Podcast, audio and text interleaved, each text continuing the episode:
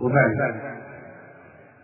فإن الله سبحانه وتعالى قد أوجب علينا تعلم دينه وفضل أهل العلم حتى سبح له لسان في البحر والنملة في الجحر ولا شك أن لهذا العلم أن هذا العلم أمانة وأنه مسؤولية وأن له كذلك حق وحق العلم العمل به. لماذا نجد كثيرا من الناس يحملون شهادات شرعية وحصلوا أشياء من العلم وآخرين حفظوا متونا وقرأوا كتبا وحضروا حلقا لكن أثر العلم لا يظهر عليهم. لا في سمتهم ولا في طريقتهم ولا في أخلاقهم ولا في عباداتهم لماذا نجد في الواقع بعض الناس الذين قرأوا لكن لم تظهر أثر القراءة عليهم؟ لم يظهر الانتفاع لم تظهر الثمار. بل نجد أحيانا بعض الناس وربما نجد أنفسنا في بعض المواقف نمر بالموقف ولا نعمل بالحكم الذي نعلمه في هذا الموقف. أحيانا نذهل عنه ونغفل وأحيانا نتذكره ولكننا نتقاعس ونتكاسل. إذا ما فائدة الجمع والتحصيل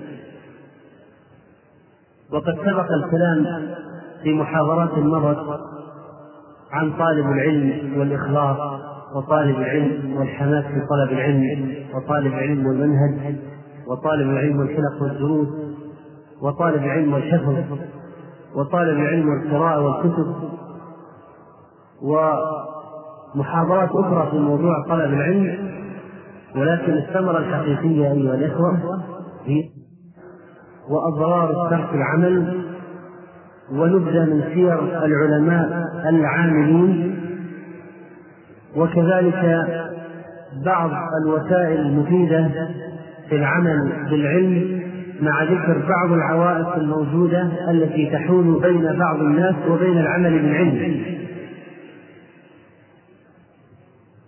وبعض الفقرات الأخرى المتعلقة بالموضوع. وقد تطرق العلماء رحمهم الله إلى هذا الموضوع في عدد من المصنفات ولعل من أشهرهم الخطيب البغدادي رحمه الله الذي له اقتضاء العلم العمل فقال نشكر الله سبحانه على ما ألهمنا ونسأله التوفيق للعمل بما علمنا فإن الخير لا يدرك إلا بتوفيقه ومعونته ومن يضلل الله فلا هادي له من خليقته. وصلى الله على محمد سيد الأولين والآخرين وعلى إخوانه من النبيين والمرسلين وعلى من اتبع النور الذي أنزل معه إلى يوم الدين. ثم إني موصيك يا طالب العلم بإخلاص النية في طلبه وإجهاد النفس على العمل بموجبه. فإن العلم شجرة والعمل ثمرة وليس يعد عالما من لم يكن بعلمه عاملا. وقيل العلم والد والعمل مولود والعلم مع العمل والرواية مع الدراية. فلا تأنس بالعمل ما دمت مستوحشا من العلم ولا تأنس بالعلم ما كنت مقصرا في العمل. ولكن اجمع بينهما وإن قل نصيبك منهما. وما من شيء أضعف من عالم ترك الناس علمه لفساد طريقته. وجاهل أخذ الناس بجهله لنظرهم إلى عبادته. وفعلا هذا ما يضيع الناس. صاحب علم سيرته غير محمودة فيترك الناس علمه وإن كان صحيحا. وصاحب جهل يلبس على الناس بحسن خلق وطيبة معاملة. فيأخذ الناس بكلامه وأفعاله ولو كان في ضلال على ضلال مبين.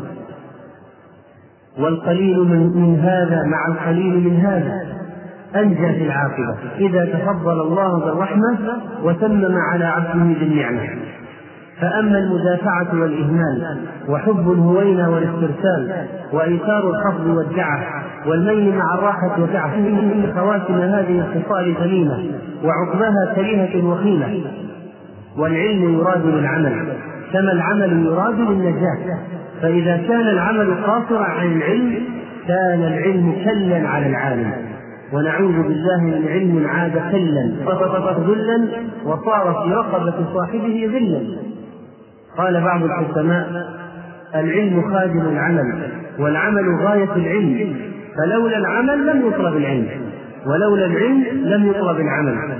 ولأن أدع الحق جهلا به أحب إلي من أن أدعه جهدا فيه لأن الذي يترك الحق وهو يعلمه قد قامت عليه الحجة والبينة وترك العمل. فيكون اسمه أكثر. والجاهل قد يكون معذورا بجهله وقد لا يكون.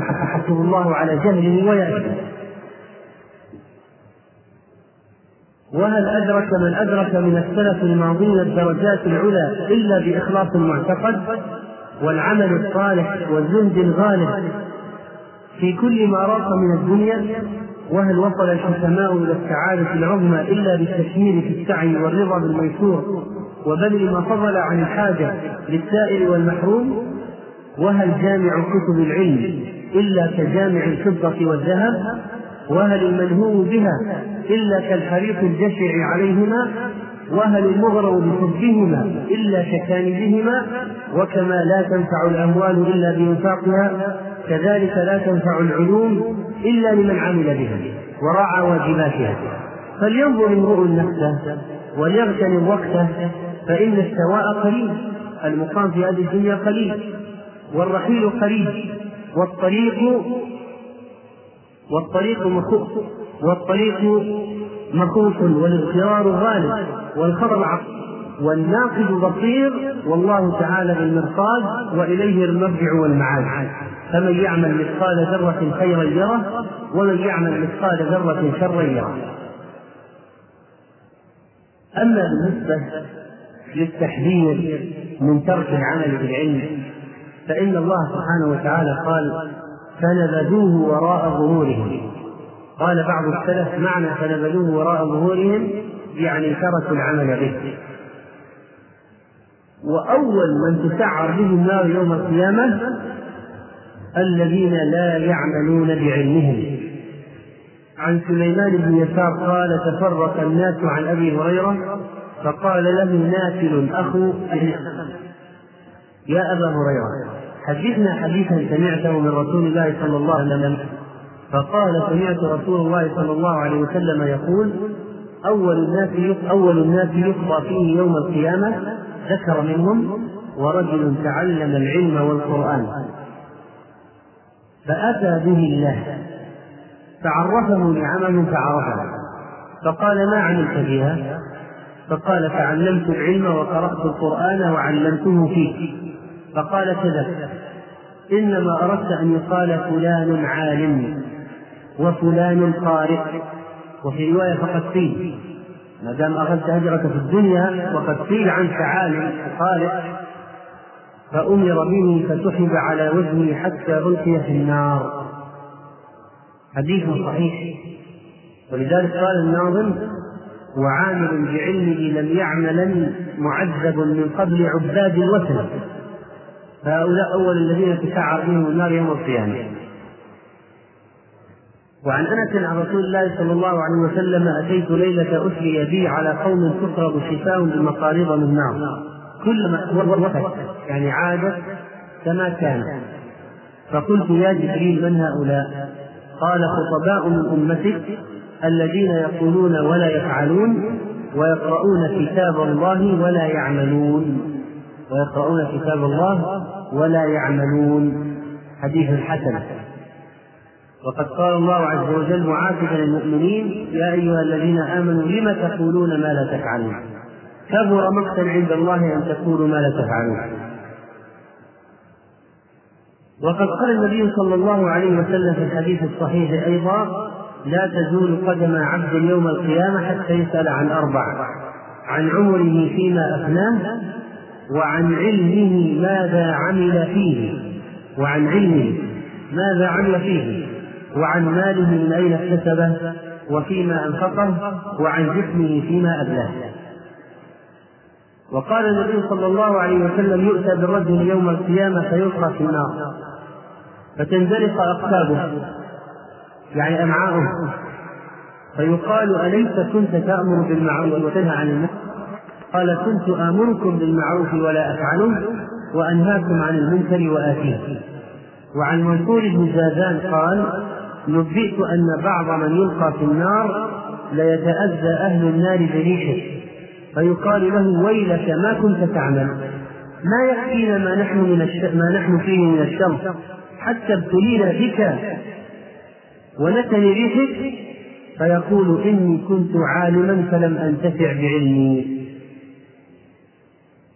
وعن عبد الله بن حسين قال سمعت ابن مسعود بدأ باليمين قبل الحديث يعني حلف قبل أن يتكلم بالكلام فقال والله ما منكم من أحد إلا سيخلو به ربه كما يخلو أحدكم بالقمر ليلة البدر. ثم يقول يا ابن آدم ما غرك بي؟ ابن آدم ما غرك بي؟ ابن آدم ما غرك بي؟ ما عملت فيما علمت؟ ما عملت؟ ماذا عملت فيما علمت. يا ابن آدم ماذا أجبت المرسلين؟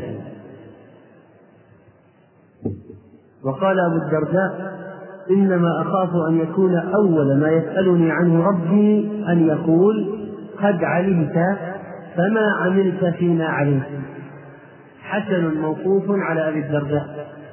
قد علمت. فما عملت فيما علمت. وكان بعض السلف يقول أخشى أن لا تبقى آية في كتاب الله تعالى آمرة أو زاجرة إلا جاءتني تسألني فريضتها. إلا جاءتني تسألني فريضتها. فتسألني الآمرة هل ائتمرت؟ والزاجرة هل ازدجرت؟ فأعوذ بالله من علم لا ينفع ومن نفس لا تشبع ومن دعاء لا يسمع. وقد كانت عائشة رضي الله عنها حريصة على تأصيل هذا المفهوم في نفوس بعض أهلها ومن يسألها. قضية أن أن الإنسان لا ينتقل إلى تعلم شيء جديد إلا بعد أن يعمل بما علم. لا يستكثر من المعلومات دون عمل. عن عطاء كان فتى يختلف إلى أم المؤمنين عائشة فيسألها وتحدثه. فجاءها ذات يوم يسألها فقالت يا بني هل علمت عملت بعد ما سمعت مني؟ فقال لا والله يا أمة. فقالت يا بني فبما تستكثر من حجج الله علينا وعليك؟ فبما تستكثر من حجج الله علينا وعليك. لماذا لماذا حصلت البركة أيها الإخوة؟ لماذا حصلت البركة عند الأولين؟ حصلت البركة عند الأولين لأنهم كانوا لا يتجاوزون عشر آيات حتى يعملوا بما فيها. كما سيأتينا حتى يعملوا بما فيها. وهذا العلم هذا العلم إذا لم يعمل به يذهب. ولذلك قال قال الخطيب رحمه الله أخبرنا أبو الفرج عبد الوهاب بن عبد العزيز بن الحارث بن أسد بن الليث بن سليمان بن الأسود بن سفيان بن يزيد بن أكينة بن عبد الله التميمي من حفظه. قال سمعت أبي. قل سمعت أبي. قل سمعت أبي. يقول سمعت أبي. يقول سمعت أبي. يقول سمعت أبي. يقول سمعت أبي. سمعت علي بن أبي طالب يقول تسعة آباء هتف العلم بالعمل فإن أجابه وإلا ارتحل. هتف العلم بالعمل؟ فإن أجابه وإلا ارتحل. وقالت أم الدرداء لرجل هل عملت بما علمت؟ قال لا. قالت فلم تستكثر من حجة الله عليك. وهذا من معنى كلام بعض السلف أنه يغفر للجاهل. يغفر للجاهل سبعون ذنبا قبل أن يغفر للعالم ذنب واحد. لأنه قد قامت عليه الحجة فلم يعمل. وذاك قد يؤاخذ بسبب جهله لكن هذا الذي علم وترك العمل. وقيل في بعض المواعظ أن الله أنزل في بعض كتبه كل الذين يتفقهون لغير الدين ويتعلمون لغير العمل.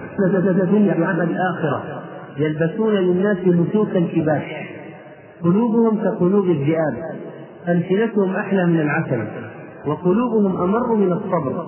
إياي يخدعون أو بي يستهزئون فبي حلفت فبي حلفت لأتيحن لهم فتنة فهؤلاء الذين يتعلمون لغير العمل. وقال أبو زيد حدثني خلاد بن يزيد الأرقص وكان أبو زيد إذا ذكر خلادا وصف جلالته ونبله قال كان من الجبال الرواسي نبلا قال خلاد أتيت سفيان بن عيينة. فقال إنما يأتي بك الجهل لا ابتغاء العلم. أنت الذي جاء بك الجهل وليس ابتغاء العلم. لو اقتصر جيرانك على علمك كفاهم. ثم كوم كومة من بطحاء من حصى كوم كومة من حصى ثم شقها بأصبعه ثم قال هذا العلم أخذت نصفه. هل استعملته؟ فإذا صدقت قلت لا. فيقال لك ما حاجتك إلى ما تزيد به نفسك وكرا على وكر استعمل ما أخذت أولا. فإذا الإنسان لا ينهى عن التعلم. الإنسان لا ينهى عن التعلم والازدياد من العلم. لكن ينهى عن ترك العمل بالعلم. فإذا علم شيئا سعى إلى تطبيقه وتنفيذه. وهذه سمات المخلصين الصادقين. أما التحذير من رفع العلم الذي لا يكون إلا بترك العمل من أسباب ترك من أسباب رفع العلم ترك العمل. ترك العمل حين عن عوف بن مالك الأشجعي أن رسول الله صلى الله عليه وسلم نظر إلى السماء يوما فقال هذا أوان يرفع العلم. هذا أوان يرفع العلم. فقال له رجل من الأنصار قال له زياد بن نبي يا رسول الله يرفع العلم وقد أثبت ووعته القلوب؟ فقال له رسول الله صلى الله عليه وسلم إن كنت أفرغ من المدينة ثم ذكر ضلالة اليهود والنصارى على ما في أيديهم من كتاب الله. من أسباب التحريف الذي أصابهم ورفع العلم من بين أظهرهم أنهم لم يعملوا بما علموا. وبما أتاهم الله. ثم ذكر ضلالة اليهود والنصارى على ما في أيديهم من كتاب الله. فلقيت شداد بن أوس فحدثته بحديث عوف بن مالك فقال صدق عوف ألا أخبرك بأول ذلك يرفع؟ قلت بلى. قال الخشوع حتى لا ترى خاشعة. فإذا من ضمن الأشياء التي ترفع العلم وبعضه الذي يقر في القلب يرفع بسبب ترك ترك العمل به وجاء في بعض المواعظ ويلكم يا عبيد الدنيا ماذا يغني عن الأعمى سعة نور الشمس؟ وهو لا يبصرها كذلك لا يغني عن العالم كثرة علمه إذا لم يعمل به. ما أكثر أثمار الشجر وليس كلها ينفع ولا يؤكل وما أكثر العلماء وليس كلكم ينتفع بما علم. فاحتفظوا يعني انتبهوا من العلماء الكذبة الذين عليهم لباس الصوف منكسين رؤوسهم إلى الأرض. قولهم مخالف لفعلهم. متى يجتنى من الشوك العنب ومن الحنظل التين كذلك لا يثمر قول العالم الكذاب إلا زورا إن البعير إذا لم يوثقه صاحبه في البرية لم يوثقه يربطه صاحبه في البرية نزع إلى وطنه وأصله. ورجع وذهب. وإن العلم إذا لم يعمل به صاحبه خرج من قبره. وتخلى منه وعطله. وإن لا يصلح إلا بالماء والتراب. وكذلك لا يصلح الإيمان إلا بالعلم والعمل. ويلكم يا عبيد الدنيا إن لكل شيء علامة يعرف بها وتشهد له أو عليه. وإن للدين ثلاث علامات يعرف بهن الإيمان والعلم والعمل. وقال رجل لابراهيم بن أدهم إن الله تعالى يقول ادعوني أستجب لكم فما بالنا ندعو فلا يستجاب لنا. فقال له إبراهيم من أجل خمسة أشياء. قال وما هي؟ قال عرفتم الله فلم تؤدوا حقه. وقرأتم القرآن فلم تعملوا بما فيه. وقلتم نحب الرسول صلى الله عليه وسلم وتركتم سنته. وقلتم يعرض وأطعتموه والخامسة تركتم عيوبكم وأخذتم في عيوب الناس. مثل العالم غير عن يقول النبي صلى الله عليه وسلم في هذا مثل العالم الذي يعلم الناس الخير وينسى نفسه كمثل السراج يضيء للناس ويحرق نفسه. هذه الفتيلة هذا المصباح الذي فيه هذا النور الذي في المصباح مثل العالم الذي يعلم الناس الخير وينسى نفسه كمثل السراج يضيء للناس ويحرق نفسه. حديث صحيح. وعن أبي هريرة موقوفا عليه. مثل علم لا يعمل به كمثل كنز لا ينفق منه في سبيل الله. وعن سهل بن عبد الله الكستوري قال الناس كلهم سكارى والعلماء. والعلماء كلهم خيار كلهم حرار إلا من عمل بعلمه. وقال العلم أحد لذات الدنيا فإذا عمل به صار للآخرة. وكان بعض الحكماء يقول نفعنا الله وإياكم بالعلم ولا جعل حظنا منه الاستماع والتعجب. بعض الناس حظهم من العلم إذا جلسوا في مجالس العلم الاستماع والتعجب فقط. يتعجبون. وربما سبح الواحد منهم وحوقل أو هلل لكن بعد ذلك لا شيء. لا يتعدى إلى عمل لا يربط ما سمع. كم إلى كم أغدو إلى طلب العلم مجدا في جمع ذاك حفية طالبا منه كل نوع وفن وغريب ولست أعمل شيئا. وإذا كان طالب العلم لا يعمل بالعلم, كان عبدا شقيا. إنما تنفع العلوم لمن كان بها عاملا وكان تقيا وقال حفص بن حميد دخلت على داود الطائي أسأله مسألة وكان كريما. فقال أرأيت المحارب؟ هذه كلها صور للعلم الذي بلا عمل. ما مثل العلم بلا عمل؟ قال أرأيت المحارب إذا أراد أن يلقى الحرب. أليس يجمع آلته؟ فإذا أفنى عمره في الآلة فمتى يحارب؟ إن العلم آلة العمل. فإذا أفنى عمره في جمعه فمتى يعمل؟ فإذا الذين يحصلون ويقرؤون ويحفظون ويجمعون ثم لا يعملون. كمثل المقاتل يجمع للحرب ثم لا يحارب والذي لا يعمل موعظته لا تؤثر في الناس. قال الأصمعي سمعت أعرابيا يقول إذا دخلت الموعظة في الجاهل مرقت من الأذن الأخرى. الذي يعمل لا تؤثر فيه الموعظة. الذي لا يعمل الذي لا يعمل لا تؤثر فيه الموعظة. ولذلك يستمع يسمع الكلام ويخرج من الأذن الأخرى. قال الحسن لا ينتفع بالموعظة من تمر على أذنيه صفحا. كما أن المطر إذا وقع في أرض سبخة لم تنجح.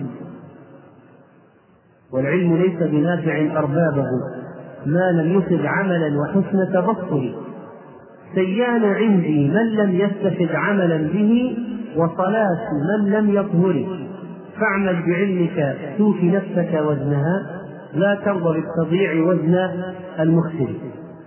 الذي يصلي بغير وضوء كذلك الذي يتعلم بلا عمل. وعن مطر قال خير العمل ما نفع وإنما ينفع الله بالعلم من عمله ثم عمل به ولا ينفع به من علمه ثم تركه.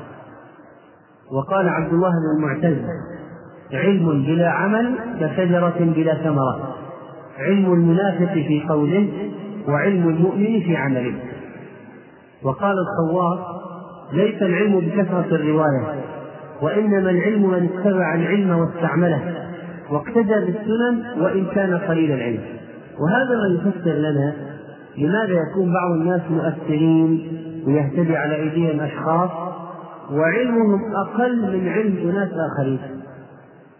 أناس آخرين عندهم علم كثير لكن لا يتأثر الناس من كلامهم ولا يتبعونهم ولا تنفتح لهم مغاليق القلوب بسبب أنهم لا يعملون بعلم. هذا عنده علم قليل وعمل فيؤثر. وجهه إلى العمل فماذا يؤثر؟ وقال أبو عبيد القاسم بن سلام قال لي عبد الله بن إدريس يا أبا عبيد مهما فاتك من العلم فلا يفوتنك العمل. ولذلك كان بعض السلف رأى رجلا من تلاميذه يتحسف يتأسف على فلان وفلان. يعني يقول فاتني الشيخ فلان مات وما سمعت منه ولا حديث. فاتني الشيخ فلان وما سمعت منه شيء. قال لا تتأسف على فوات هؤلاء لكن اعمل اعمل بالعلم الذي قالوه تنتفع. والعلم من غير عمل مثله أيضا كالطعام الذي يرمى بلا فائدة. قال إسحاق بن إبراهيم الصبري سمعت الفضيل يقول لو طلبت مني الدينار كان أيسر إلي من أن تطلب مني الأحاديث. اطلب مني مال ولا تطلب مني أحاديث. قلت له لو حدثتني بأحاديث فوائد ليست عندي كان أحب إلي من أن تهب لي عددها من الدنانير. فقال إنك مفتون. أما والله لو عملت بما قد سمعت لكان لك في ذلك شغلا عما لم تسمع. فقال سمعت سليمان بن مهران يقول يعمل إذا كان بين يديك طعام تأكله. فتأخذ اللقمة فترمي بها خلف ظهرك. كلما أخذت اللقمة ترمي بها خلف ظهرك. فمتى تشبع؟ هذا حال الذي لا يعمل بعلمه. وهذا المعنى هو السلف الذين ورد في كلامهم شيء من الندم على التسواق في جمع الحديث وأنهم رحلوا وكتبوا وجمعوا. فما نقل عنهم في الندم في هذا القصد منه أنهم قالوا ليتنا كنا شغلنا الوقت بالعمل وإلا فهم مأجورون على جمعه والرحلة فيه وحفظه وكتابته وهم بصدق نيتهم يكون لهم أجر من عمل بهذا العلم الذي نقلوه وقال بعضهم إذا أراد الله بعبد خيرا فتح له باب العمل وأغلق عنه باب الجدل. وإذا أراد الله بعبد شرا فتح له باب الجدل وأغلق عنه باب العمل. ولذلك من علامات الذين لا يعملون أنهم كثيري الجدال. إذا رأيت شخص كثير الجدال كثير الجدال والمماراة فاعلم أنه قليل علم فاعلم أنه قليل عمل. إذا رأيت الشخص كثير الجدال والمماراة ليس مناقشات مفيدة ولا أسئلة يريد أجوبة لا وإنما يماري ويجادل. إذا رأيته يماري ويجادل فاعلم أن عمله قليل. هذا كلام بعض السلف على آية الذين لا يعملون لأن الله يفتح عليهم باب الجدل ويغلق عنهم باب العمل. فينشغلون بالجدال والمناقشات والمجادلات ضاعت الأوقات فيها ولذلك لا يعملون. ونقل عن ابن مسعود رضي الله عنه قوله إن الناس أحسن القول كلهم. كلهم كلام طيب تجد كلام حسن. قوله فعله فذاك ومن خالف قوله فعله فإنما يوبخ نفسه. فعلا الذي يعلم ثم يخالف عمله قوله فإنما يوبخ نفسه أمام الناس وعند الله. وقال علي بن أبي طالب إنما زهد الناس في طلب العلم لما يرونه من قلة انتفاع من علم بما علم. من انتفاع من علم بما علم. فإذا لو قال واحد ما هي أضرار ترك العمل بالعلم؟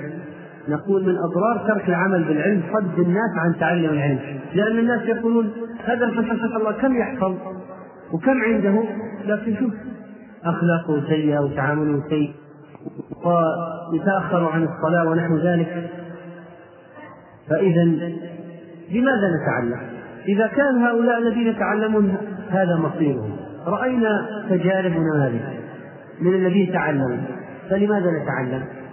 فإذا الذي لا يعمل بالعلم يصد غيره عن التعلم. هذا معنى كلام علي بن أبي طالب رضي الله عنه إنما زهد الناس في طلب العلم لما يرونه من قلة انتفاع من علم بما علم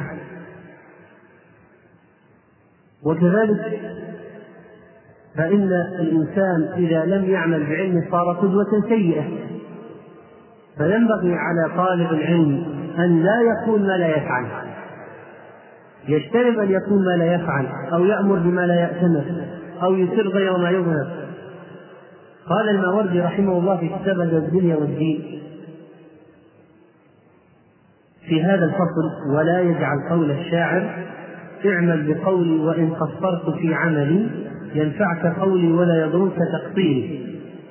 يقول لا تجعل هذه المقولة عذرا للتقصير. لا يجعل قول الشاعر اعمل بقولي. بعض الناس يقولون أنت ما لك دخل أنت أعمل بكلامي الذي أقوله لك. ما عليك من من عملي. بعض بعض الناس أو بعض طلبة العلم ربما يقول للعامه أو يقول لشخص اعمل بقولي اعمل بكلام الذي سأقول لك. ما عليك من عملي أنا ما عليك من سيرتي و... وطبيعتي وعملي. ما عليك من عملي لا تنظر إلى عملي. اعمل بكلامي فقط. قال لا تجعل هذا الكلام عذرا للتقصير.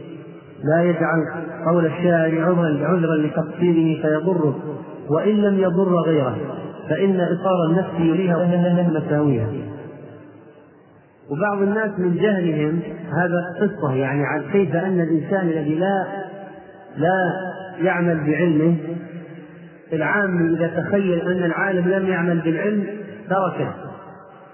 ولو كان تخيله فاسدا حكي أن أعرابيا أتى ابن أبي ذئب وكان من الفقهاء الكبار. فسأله عن مسألة طلاق فأفتاه بطلاق امرأته. قال زوجتك صالح. فقال انظر حسنا. هذا قليل أدب. قال انظر جيدا راجع نفسك يا أيها العالم. قال نظرت وقد بانت منك فقال الأعرابي أتيت ابن أبي أتيت ابن ذئب أبتغي الفقه عنده. فطلق حتى البت فأتت أنامله أطلق في فتوى ابن ذئب حليلتي وعند وعند ابن ذئب أهله وحلائله. قال ما شاء الله الشيخ عنده زوجاته. ويقول لي زوجتك صالح؟ لا والله ما أطلق زوجتي الشيخ عنده زوجته. فهذا الشخص ظن بجهله أنه لا يلزمه الطلاق لأن الشيخ ما طلق وما التزم بالطلاق. هذا الجاهل الذي جهل ما بالك بالشخص الذي فعلا يقول له الشيخ شيئا؟ يجب على الشيخ أن يلتزم ليس ما هو يراه غير ملتزم به. ماذا يكون؟ فما ظنك بقول يجب فيه اشتراك الآمر والمأمور؟ كيف يكون مقبولا منه وهو غير عامل به ولا قابل له؟ كلا. وأما بالنسبة للحث على العمل بالعلم فإن في ذلك أخبارا وآثارا يقول الله سبحانه وتعالى والذين جاهدوا فينا لنهدينهم سبلنا والذين جاهدوا فينا قالوا الذين يعملون بما يعلمون نهديهم إلى ما لا يعلمون.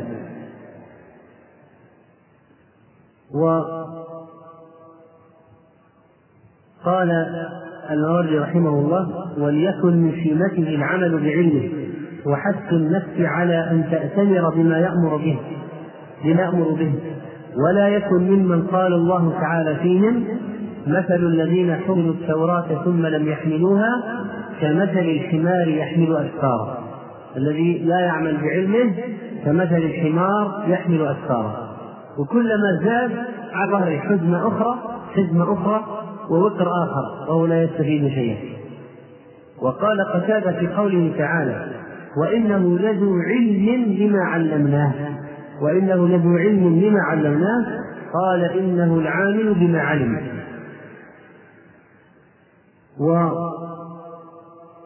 كان دأب السلف الصالح العمل بالعلم. ولذلك قلنا حصلت البركة في علمهم قال أبو عبد الرحمن السلمي رحمه الله حدثنا الذين كانوا يقرؤون أنهم كانوا يستقرئون النبي صلى الله عليه وسلم وكانوا إذا تعلموا عشر آيات لم يخلفوها حتى يعملوا بما فيها من العمل فتعلمنا القرآن والعمل جميعا. إذا كانت طريقتهم التعلم والتطبيق. التعلم والتطبيق.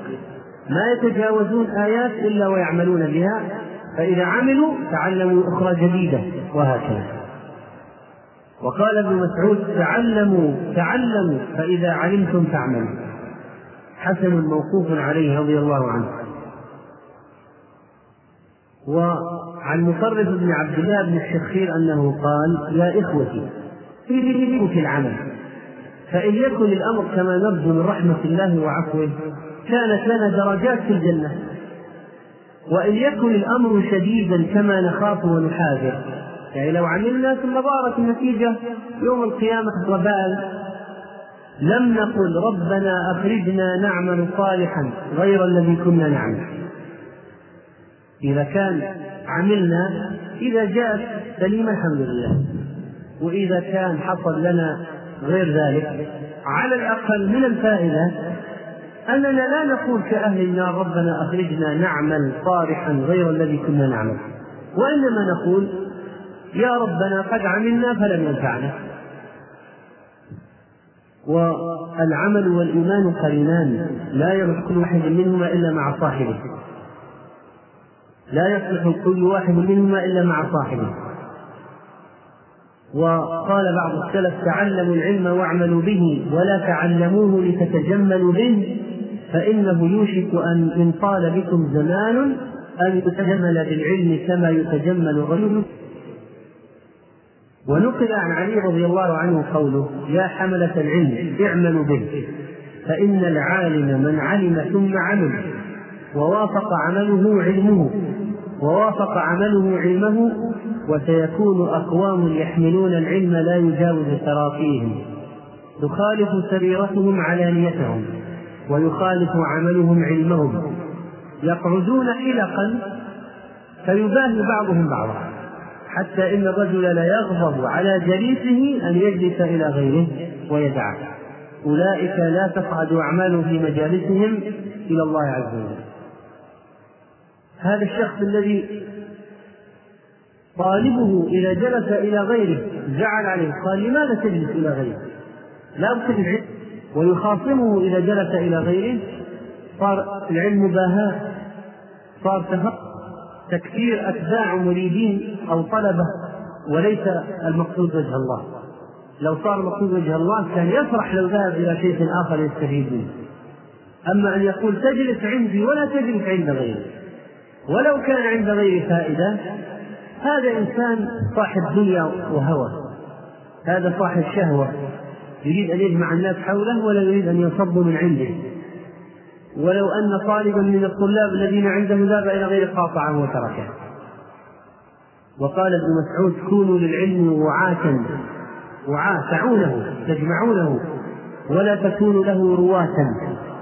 كونوا كالوعاء للعلم يجمعه. ينتفع به. ولا تكونوا له رواة. فإنه قد يرعوي ولا يروي. ممكن واحد شخص ما ما روى ولا حديث. ولا سمع حديث عن فلان عن فلان. ما نقله ولكنه لما سمعه من محدث ارعوى وانتفع. فإنه قد يرعوي ولا يروي. ويروي ولا يرعوي وشخص آخر يروي عن فلان عن فلان ولا ولا يستفيد. وقال بعض الأدباء ثمرة العلوم العمل بالمعلوم وقال بعض البلغاء من تمام العلم استعماله ومن تمام العمل استقلاله. ما معنى استقلاله؟ ما معنى من تمام العمل استقلاله؟ ما معنى من تمام العمل استقلاله؟ استقلاله. لا. يعني أن يراه قليلا. أن يراه قليلا. يكون من تمام العلم استعماله. ومن تمام العمل استقلاله. فمن تعمل العلم لم يخلو من رشاد. ومن استقل عمله لم يقصر عن مراد. لأنه إذا رأى عمله قليلا صار يريد أن يعمل أكثر. ليعوض. وقال الشاعر البليغ في الحث على العمل بالعلم اعمل بعلمك تغنم أيها الرجل. لا ينفع العلم إن لم يحسن العمل. والعلم زين وتقوى الله زينته. والمتقون لهم في علمهم شغل وحجة الله يا ذا العلم بالغة. لا المكر ينفع فيها لا ولا الحيل. تعلم العلم واعمل ما استطعت به. لا يلهينك عنه اللهو والجدل. وعلم الناس واقصد نفعهم أبدا. إياك إياك أن يعتادك الملل. وعظ أخاك برفق عند زلته. فالرفق يعطف من يعتاده كن أخلاق لهم. فأمر عليهم بمعروف إذا جهلوا فإن عصوك فراجعهم بلا ضجر. واصبر وصابر ولا يحزنك ما فعلوا فكل شاة برجليها معلقة. عليك نفسك إن جاروا وإن عدلوا وينبغي على المسلم أن يحث نفسه على العلم وأن يعاتب نفسه. قال ابن الجوزي رحمه الله في صيد الخاطر وجدت رأي نفسي في العلم حسنا. يعني نظريا استحسنت نفسي نظريا. فهي تقدمه على كل شيء وتعتقد الجميع. وتفضل ساعة التشاغل به على ساعات النوافل فعلا كلام العلماء كالإمام أحمد وغيره رحمه الله أن تعلم العلم أفضل من النوافل وتقول أقوى دليل على فضله على النوافل أني رأيت كثيرا ممن شغلته النوافل الأذى والصوم عن نوافل العلم قد عاد ذلك عليهم في الأصول فرأيتها في هذا الاتجاه على الجادة السليمة والرأي الصحيح. إلا أني رأيتها مع صورة التشاغل بالعلم فصحت بها فما الذي أفادك العلم؟ أين الخوف؟ أين القلق؟ أين أو ما سمعت بأخبار أخيار تتعبون هذا أما كان رسول الله صلى الله عليه وسلم سيد الكل ثم إنه قام حتى ورمت قدماه أما كان أبو بكر شديا نشيد كثير البكاء أما كان في أما كان في خد عمر خطان من آثار الدموع أما كان عثمان يختم القرآن دائما أما كان علي يبكي بالليل في محرابه حتى تخضل لحيته بالدموع آتاه الله من العلم ما يحتاج إليه. لكن الذي لا يعمل ما يفرق بين العلم المفيد وغير المفيد. لو كان يعمل لفهم أن هذا مفيد.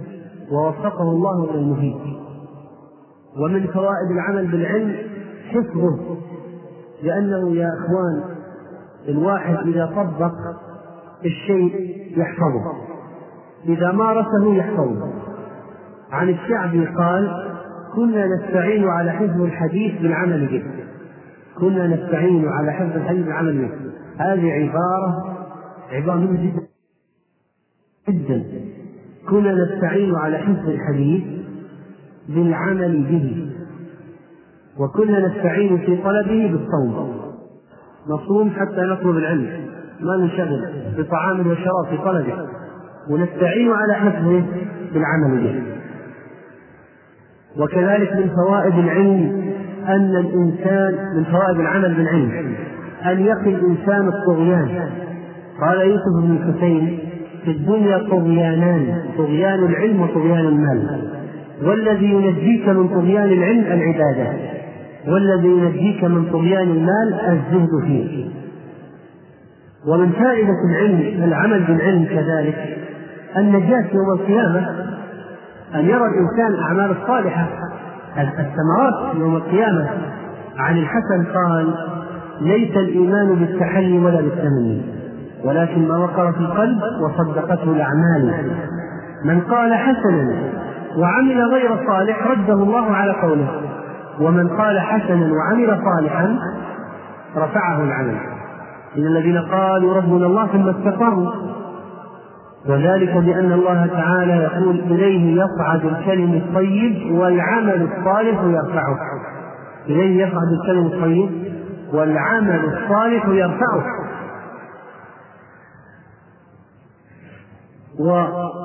قال الأصمعي أنشدني رجل من أهل البصرة فما لك يوم الحشر شيء سوى الذي تزودته قبل الممات من الحشر.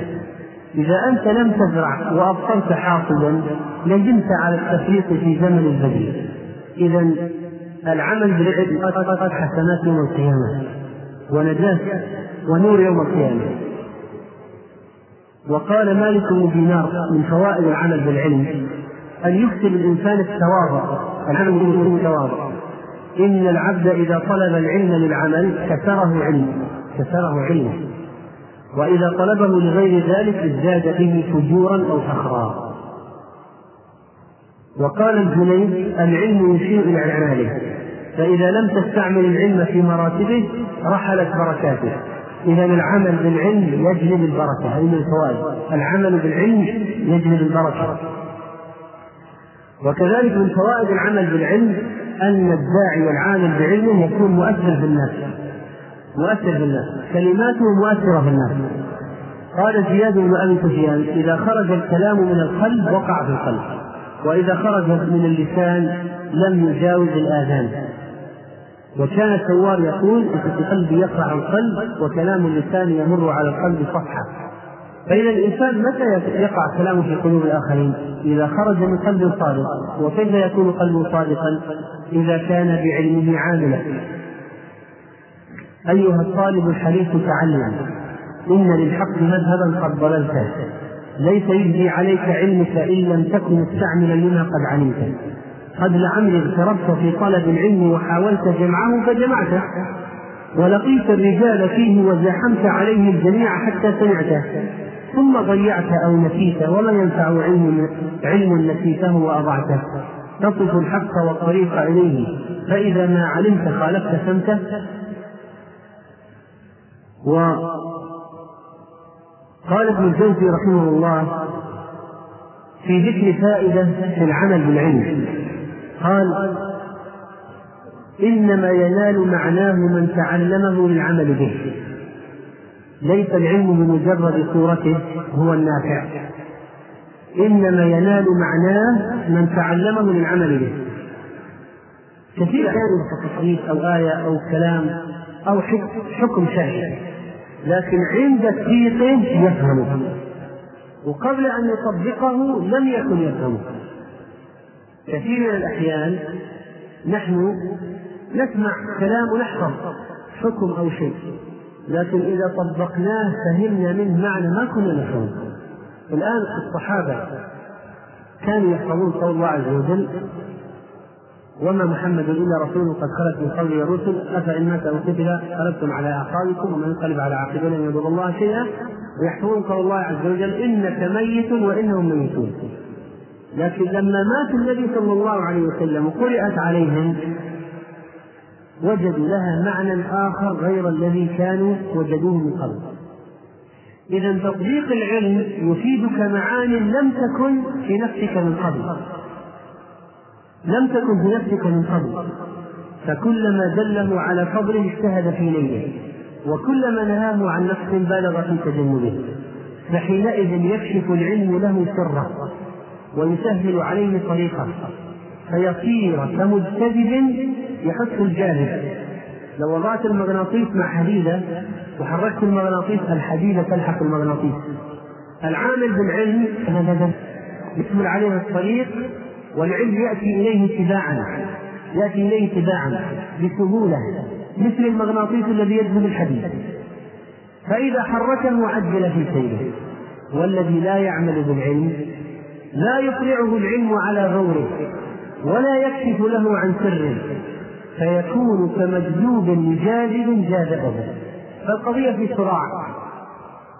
ولكن ليس فيها يسر وسهول فافهم هذا المثل وحسن قصدك وإلا فلا تتعب. قلب الخاطر. فإن تتبع سيرة العلماء الربانيين من الأمور المهمة الذين كانوا يعملون بالعلم. العاملون العلماء العاملون. هذه مهمة جدا في اكتساب العمل بالعلم. تتبع سير العلماء العاملين. قال الثوري رحمه الله العلماء إذا علموا عملوا. إذا علموا عملوا. فإذا عملوا شغلوا. شغلوا بهذا العمل. فإذا شغلوا فقدوا. ما رآهم الناس؟ فإذا فقدوا طلبوا بحث الناس عنهم وسألوا وبثوا الأبواب. فإذا طلبوا هربوا. إخلاصا لله عز وجل. العلماء إذا علموا عملوا. فإذا عملوا شغلوا. فإذا شغلوا فقدوا. فإذا فقدوا طلبوا. فإذا طلبوا هربوا. وعن الحسن قال اعتبروا الناس بأعمالهم ودعوا أقوالهم. فإن الله لم يدع قولا إلا جعل عليه دليلا من عمل يصدقه أو يكذبه. فإذا سمعت قولا حسنا فرويلا بصاحبه. فإن وافق قوله عمله فنعمة ونعمة عين.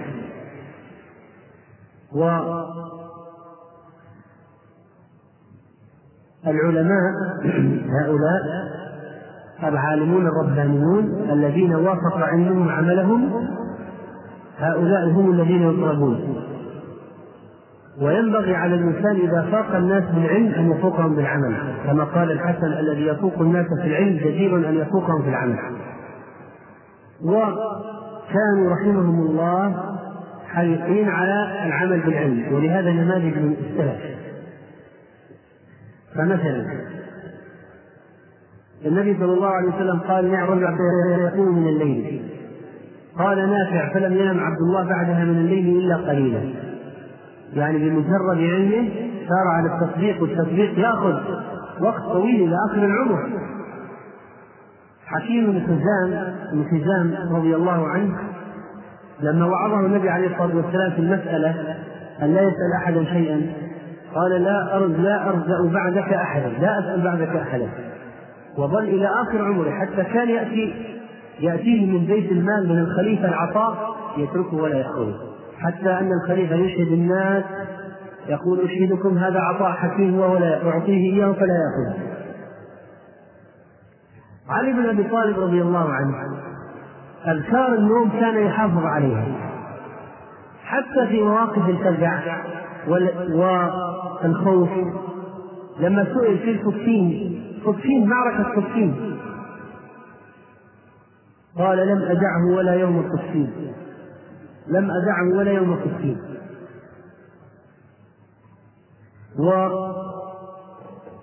وعبد الله بن عمر سمع عائشة تتكلم عن أجر اتباع الجنائز والصلاة عليها وكان عمر بن عمر رضي الله عنه ينفي أن يكون له قيراطان للذي يتبع الجنائز ويصلي عليها.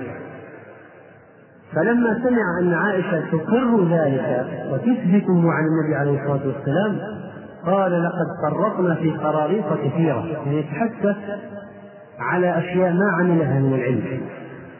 فتثبت ومن عجائب الإمام أحمد رحمه الله أنه كان بعض المصنفين لا يضع حديثا في كتابه إلا ويعمل به ولو مرة ولو مرة. حتى أنه احتجم وأعطى الحجام دينارا. قال لأن النبي صلى الله عليه وسلم احتجم وأعطى الحجام دينارا. مبلغ أربعة غرام وربع من الذهب. يعني كم ريال؟ أكثر من 200 ريال. احتجم الإمام أحمد رحمه الله وأعطى الحجام دينارا. فسئل قال لأن النبي صلى الله عليه وسلم احتجم فأعطى الحجام دينارا. وكان بعض الشيوخ في المسجد يقرأ وعنده طلابه. فقرأوا حديث النبي صلى الله عليه وسلم أنه عليه الصلاة والسلام صلى في إزار ورداء في رداء وإزار. فدخل يتجهز للصلاة ثم خرج في إزار ورداء فصلى. فالناس سألوا طلابه قالوا ما بال الشيخ أحرم بالحج؟ قالوا لا ولكنه قرأ حديث النبي صلى الله عليه وسلم أنه صلى بإزار ورداء فمن مسارعته ومن شغفه بذلك سارع إلى عمله. وهذا الذي يتتبعه كثير يجده في في أفعال السلف. أنهم كانوا بمجرد أن يعمل أن يعلموا شيء يعملوه مباشرة يطبقوه مباشرة حتى أن واعظا من الوعاظ قيل له حث الناس على العلم وكان كان فقير قال حث الناس على العلم فلم يتكلم إلا بعد مدة. فلما سئل عن سبب تأخره قالوا طلبنا منك حث الناس على العلم قال انتظرت حتى تجمع لي مال فأعتقت ثم تكلمت عن العلم يعني لا يريدون أن يتكلموا في شيء بدون عمل. رحمهم الله تعالى. هذا طرف من حال العلماء العاملين.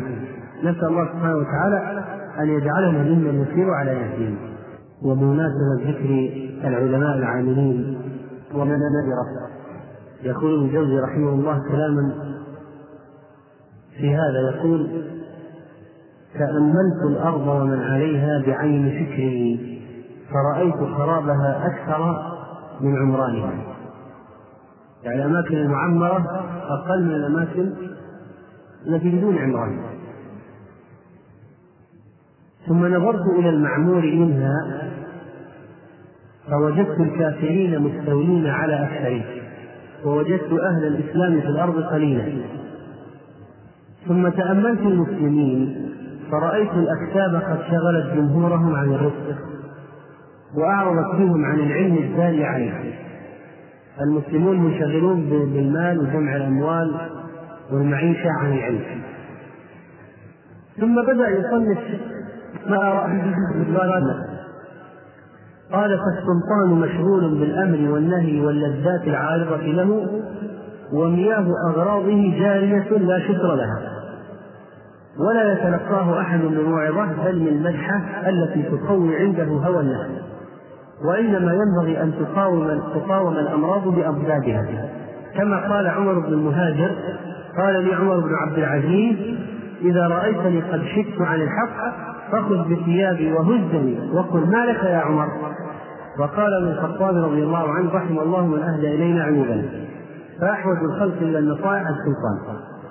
وأما جنوده فجمهورهم في سكن الهوى وزينة الدنيا وقد أضاف إلى ذلك الجهل وعدم العلم فلا يؤلمهم هم ولا ينزعجون من لبس الحرير أو شرب الخمر حتى ربما قال بعضهم إيش يعمل الجندي؟ أيلبس القطن؟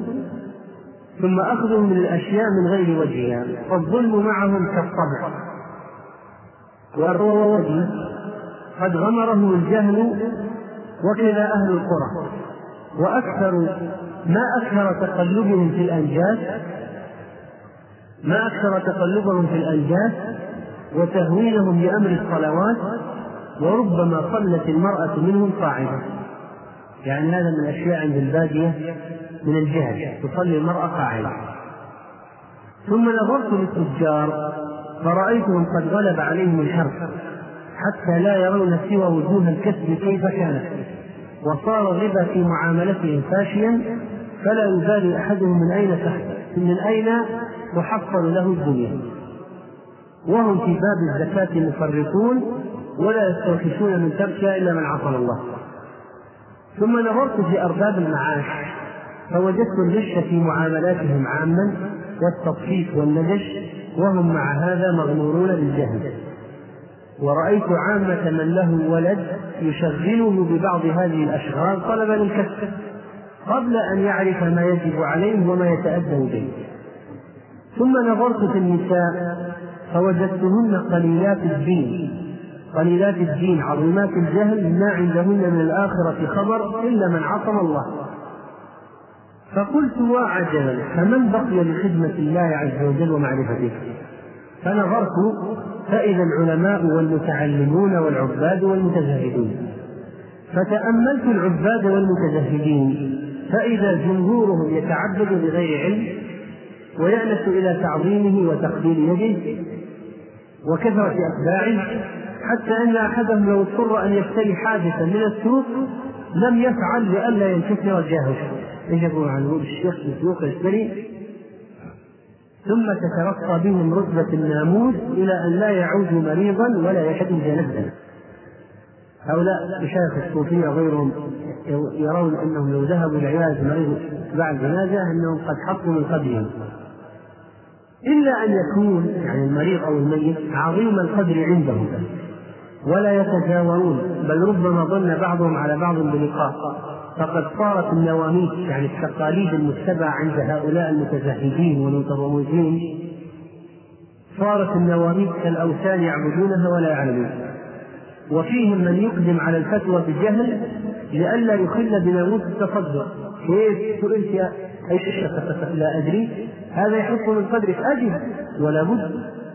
ثم يعيبون العلماء لحرصهم على الدنيا. هؤلاء المتصوفة يعيبون العلماء لحرصهم على الدنيا ولا يعلمون أن المذموم من الدنيا ما هو فيه لا تناول المباحات ثم تأملت العلماء والمتعلمين فرأيت القليل من المتعلمين عليه أمارة النجابة.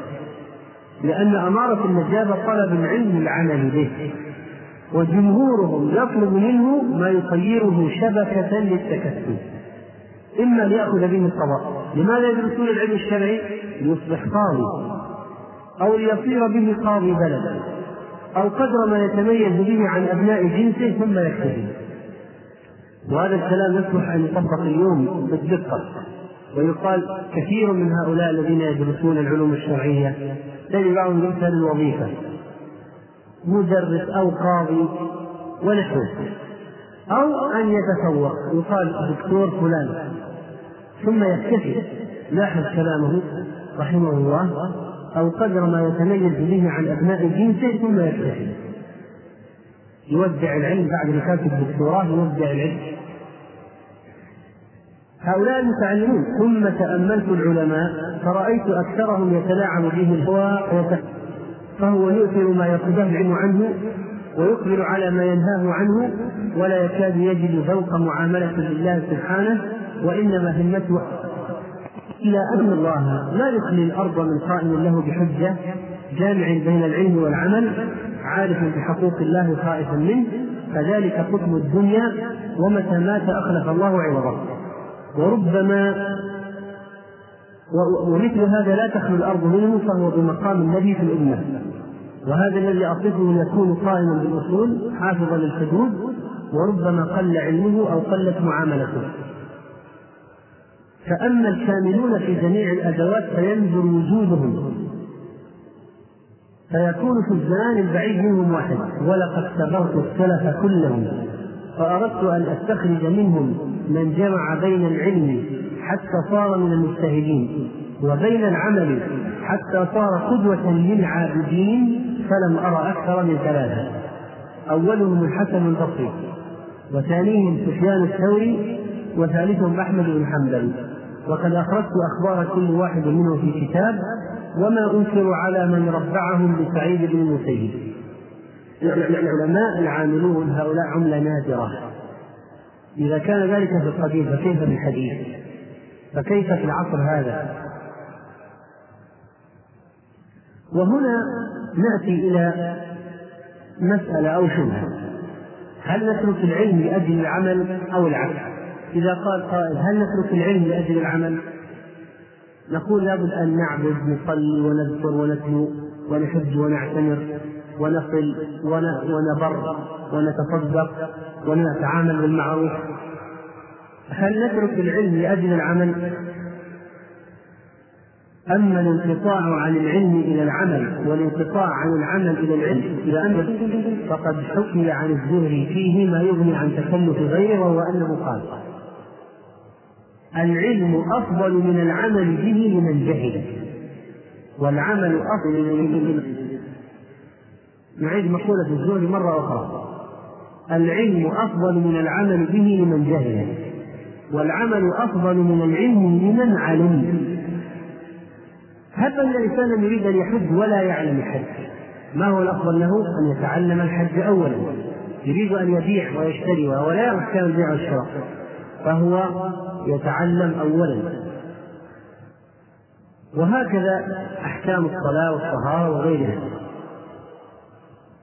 وأما فضل ما بين العلم والعمل إن إذا لم يخل بواجب ولم يقصر في فرض فإن الإنسان عند ذلك يعمل. إذا علم يعمل. فإذا احتاج العلم تعلم. ولو لإفادة غيره يتعلم لإفادة غيره.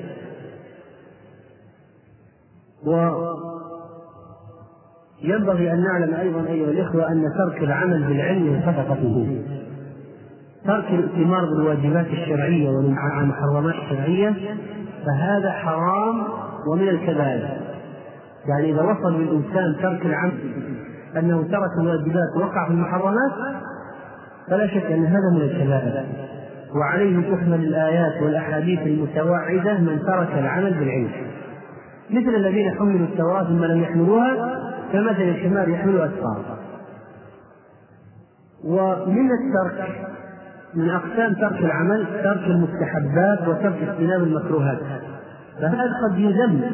لكنه لا يدخل في أحاديث الوعيد إلا أن العالم وطالب العلم ينبغي لهما المحافظة على السنن واجتناب المكروهات. اجتناب المكروهات ومن المزالق في طلب العلم المتعلقة بالعمل الانشغال بالرسم والصورة والشكل عن الحقيقة والمعنى. قال ابن الجوزي رأيت أكثر العلماء العلم دون فهم حقيقته ومقصوده. فالقارئ مشغول بالروايات أي بالقراءات عاكف على الشواذ يعني يتتبع القراءات الشاذة يرى أن المقصود نفس التلاوة ولا يتلمح عظمة المتكلم ولا زجر القرآن ووعده.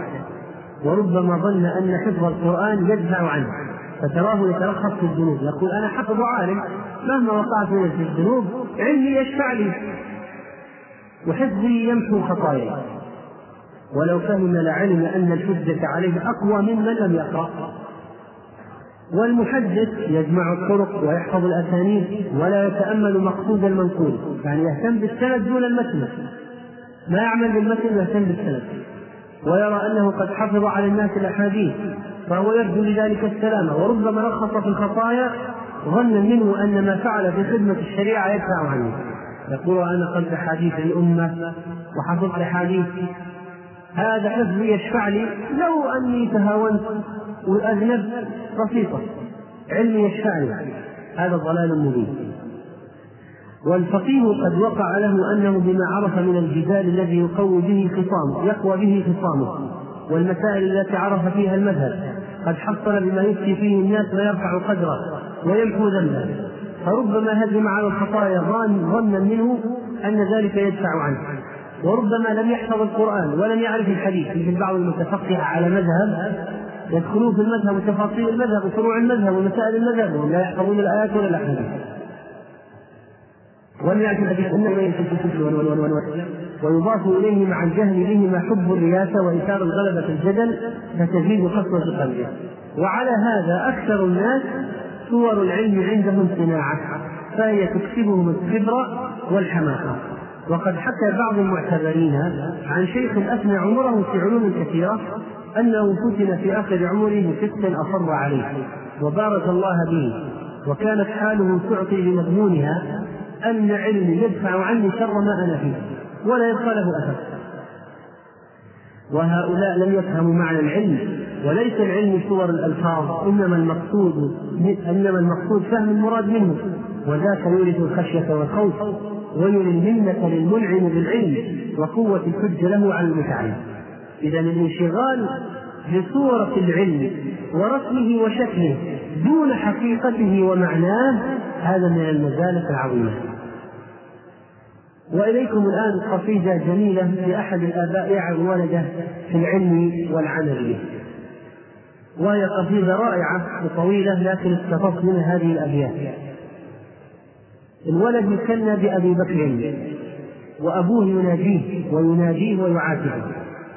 يقول له أبا بكر دعوتك لو أجبت إلى ما فيه حظك لو عقلت إلى علم تكون به إماما. مطاعا إن نهيت إن نهيت وإن أقصد الغشاء ويهديك الصراط إذا ضللت وتحمل منه في ناديك تاجا ويكسوك الجمال إذا اغتربت ينالك نفعه ما دمت حيا ويبقى ذكره لك إن ذهبت وكنز لا تخاف عليه رزقا خفيف الحمل يوجد حيث كنت يزيد بكثرة الإنفاق منه وينقص إن به كفا شددت.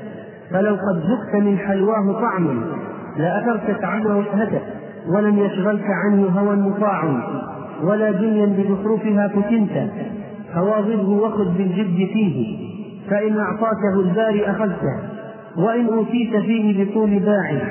وقال الناس إنك قد سبقت فلا تأمن سؤال الله فيه بتوبيخ علمت فهل علمت؟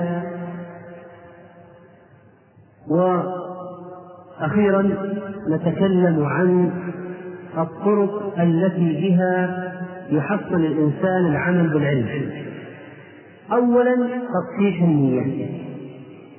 قال أبو عبد الله الروذباني من خرج إلى العلم يريد العلم لم ينفعه العلم.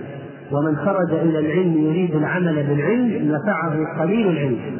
إذا إذا كانت نيتك العمل بالعلم عند الخروج للتعلم هذا مما يوفق الله به صاحبه إلى العمل بالعلم والانتفاع به. ثانيا استغلال الفراغ. فإن النبي صلى الله عليه وسلم قال الفراغ والصحة نعمتان مغبون فيهما كثير من الناس.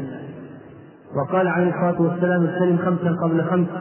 شبابك قبل هرمك وصحتك قبل سقمك وغناك قبل فقرك وفراغك قبل شغلك وحياتك قبل موتك اغتنم بالعلم والتعلم. وقال الأعمش سمعتم يذكرون أن شريح رأى جيرانا له يجنون يتجولون ويتروحون. فقال ما لكم؟ قالوا فرغنا اليوم اليوم عندنا فراغ وعطلة. قال وبهذا أمر الفارغ أمر الفارغ بأن يذهب ويضيع وقته كذا. وكذلك من وسائل العلم العمل إحداث العبادة لله عز وجل حسب السنة طبعا. قال أبو قلابة إذا أحدث الله لك علما فأحدث له عبادة. ولا يكن إنما همك أن تحدث ومن الوسائل كذلك دعاء الله عز وجل. دعاء الله عز وجل. قال أبو بكر بن العربي كنت مقيما في ذي الحجة سنة تسع وثمانين وأربعمائة. وكنت أشرب من ماء زمزم كثيرا. وكلما شربته نويت به العلم والإيمان. ففتح الله لي ببركته في المقدار الذي يسره لي من العلم. ونسيت أن أشربه للعمل. يا ليتني شربته لهما حتى يفتح الله لي فيه ولم يقدر فكان صفوي للعلم أكثر منه للعمل. وأسأل الله الحفظ والتوفيق برحمته هذا من العلماء العاملين لكنه بتواضع يقول ذلك. إذا الدعاء. وكذلك من الوسائل المهمة نشره وتعليمه بين الناس. ابتغاء وجه الله عز وجل وتطبيقه ليكون الإنسان قدوة يعلم بالقدوة. لو دخل المسجد صلى ركعتين قبل أن يجلس هذا تعليم بالقدوة. تطبيق للعلم. نقله مطبقا. هذا يساعد في تطبيقه. وأن تكون النفس تألف ذلك. وكذلك من الأسباب التي ينبغي أن يحرص عليه الإنسان في هذا الحرص على العلوم النافعة لأن العلوم الضارة لو طبقها تضره وأقل ما فيها أن تضيع الوقت قال رجل الإمام أحمد سأله سأل عن مسألة عن عبد المدبر فقال له الإمام أحمد لو احتلمت وأنت صائم ماذا تصنع؟ لو احتلمت وأنت صائم ماذا تصنع؟ قال لا أدري قال اشتغل بما ينفعك والنظر في سير السلف رحمهم الله في تطبيق العلم أيضا من من العلاجات. الحرص على الرفق عامل رفق القاعدة. الرفقة التي إذا سمعت سنة الثلاث وطبقت. إذا كانت رفقتك من المجادلين أهل الجدل العقيم هؤلاء لا تجالسهم. من الأشياء التي تساعد في تطبيق العلم أن تجالس الرفقة التي تعمل. الصحابة لما كانوا يصلون جاءهم آت فقال القبلة تحولت من بيت المقدس إلى مكة. استداروا كهيئتهم. استداروا بإمامهم إلى جهة القبلة. وكذلك من الأسباب في تطبيق أو وسائل التطبيق والعمل بالعلم أن نجتنب الاستجابة من العلوم التي تطبيق غيرها أفضل منها. وعدم التبحر في علوم نظرية يكون تطبيق الأخرى أولى مثل الإغراق في علم النحو ليس الاهتمام الاهتمام مطلوب أما الإغراق فيه فلا. حضر رجل من الأشراف وعليه ثوب حرير عند الإمام مالك فتكلم مالك بكلام لحن فيه أخطأ في كلمة الإمام مالك رحمه الله في إعراب كلمة. فقال الشريف ما كان لأبوي هذا درهمان ينفقان عليه ويعلمانه النحو هذا واحد لابس ثوب حرير جالس في المسجد. سمع الشيخ أخطأ في كلام في اللغة العربية. قال هذا أبوه ماله ما عندهم درهمين يعلم ولدهم النحو قال فسمع مالك كلام الشريف. قال لئن تعرف ما يحل لك لبسه مما يحرم عليك خير لك من ضرب عبد الله زيدا وضرب زيد عبد الله. وعن مالك بن دينار قال تلقى الرجل تلقى الرجل وما يلحن حرفا. في قواعد اللغة ما شاء الله. وعمله لحن كله. كل عمل خطأ. ومحمد بن مثنى السنفاق قال كنا عند بشر بن الحارث وعنده العباس بن عبد العظيم العنبري. وكان من ساس المسلمين. فقال له أنت رجل قد قرأت القرآن وكتبت الحديث. فلم تتعلم من العربية ما تعرف به اللحن حتى لا تنعم قال ومن يعلمني يا أبا الفضل؟ قال أنا يا أبا نصر. قال فافعل. قال قل ضرب زيد عمرا. قال ولم ضربه يا ابن أخي؟ قال ما ضربه وإنما هذا أصل وضع. قال أوله كذب لا حاجة فيه ونعيد نقول ليس المقصود أننا لا نتعلم اللغات لا بل هو شيء مهم. لكن بعض الطلاب يتبحرون في علوم يستقصون فيها أطراف وأشياء وهم عندهم أسس ما عملوا بها ما عملوا بها. ومن أسباب ترك العمل بالعلم قلة العلم أصلا. فالذي عند ما عنده علم المسألة كيف يطبق؟ وعدم وضوح الهدف في طلب العلم وفساد النية. وكذلك توهم الكمال. بعض الطلاب يقول أنا ما أطبق حتى أخلص العلم. إذا خلصت العلم أطبق. فنقول هذا لا شك أنه يفرط تفريطا عظيما. يفرط تفريطا عظيما. فهذا بعض ما يتعلق بهذا الموضوع وقد تكلم العلماء فيه مثل الخطيب البغدادي رحمه الله تعالى في كتاب الطباعة علم العمل والجامع لآداب الراوي وأخلاق السامع والفقيه والمتفقه. تكلم الموردي رحمه الله في أدب الدنيا والدين عن هذا الموضوع وذكر طرفا مهما منه العلامة ابن عبد البر رحمه الله في جامع بهذا العلم وفضله. وتكلم أو كذلك ذكره أيضا جماعة المصنفين في نكت من كتبهم من كتبهم جمعتها لكم في هذا الدرس الذي أسأل الله سبحانه وتعالى أن نخرج منه ونحن بعزيمة على التطبيق وأن نحاول كل ما سمعت كل ما سمعت سنة طبق لو سمعت أن من السنة إخراج نوى التمر على كف على ظهر الإبرة طبق مباشرة. لو وضعوا لك طبقا من التمر أخرج النوى على كف ظهرك بيسر على كف يدك بيسر وإذا كان طالب العلم كل ما يسمع شيء يسعى لتصديقه فإنه بذلك يحصل ينتفي للعلم العاملين به وأن يتوب علينا أجمعين وأن يشملنا برحمته وعفوه إنه هو التواب الرحيم. والله تعالى أعلم وصلى الله وسلم على نبينا محمد وعلى آله وصحبه أجمعين.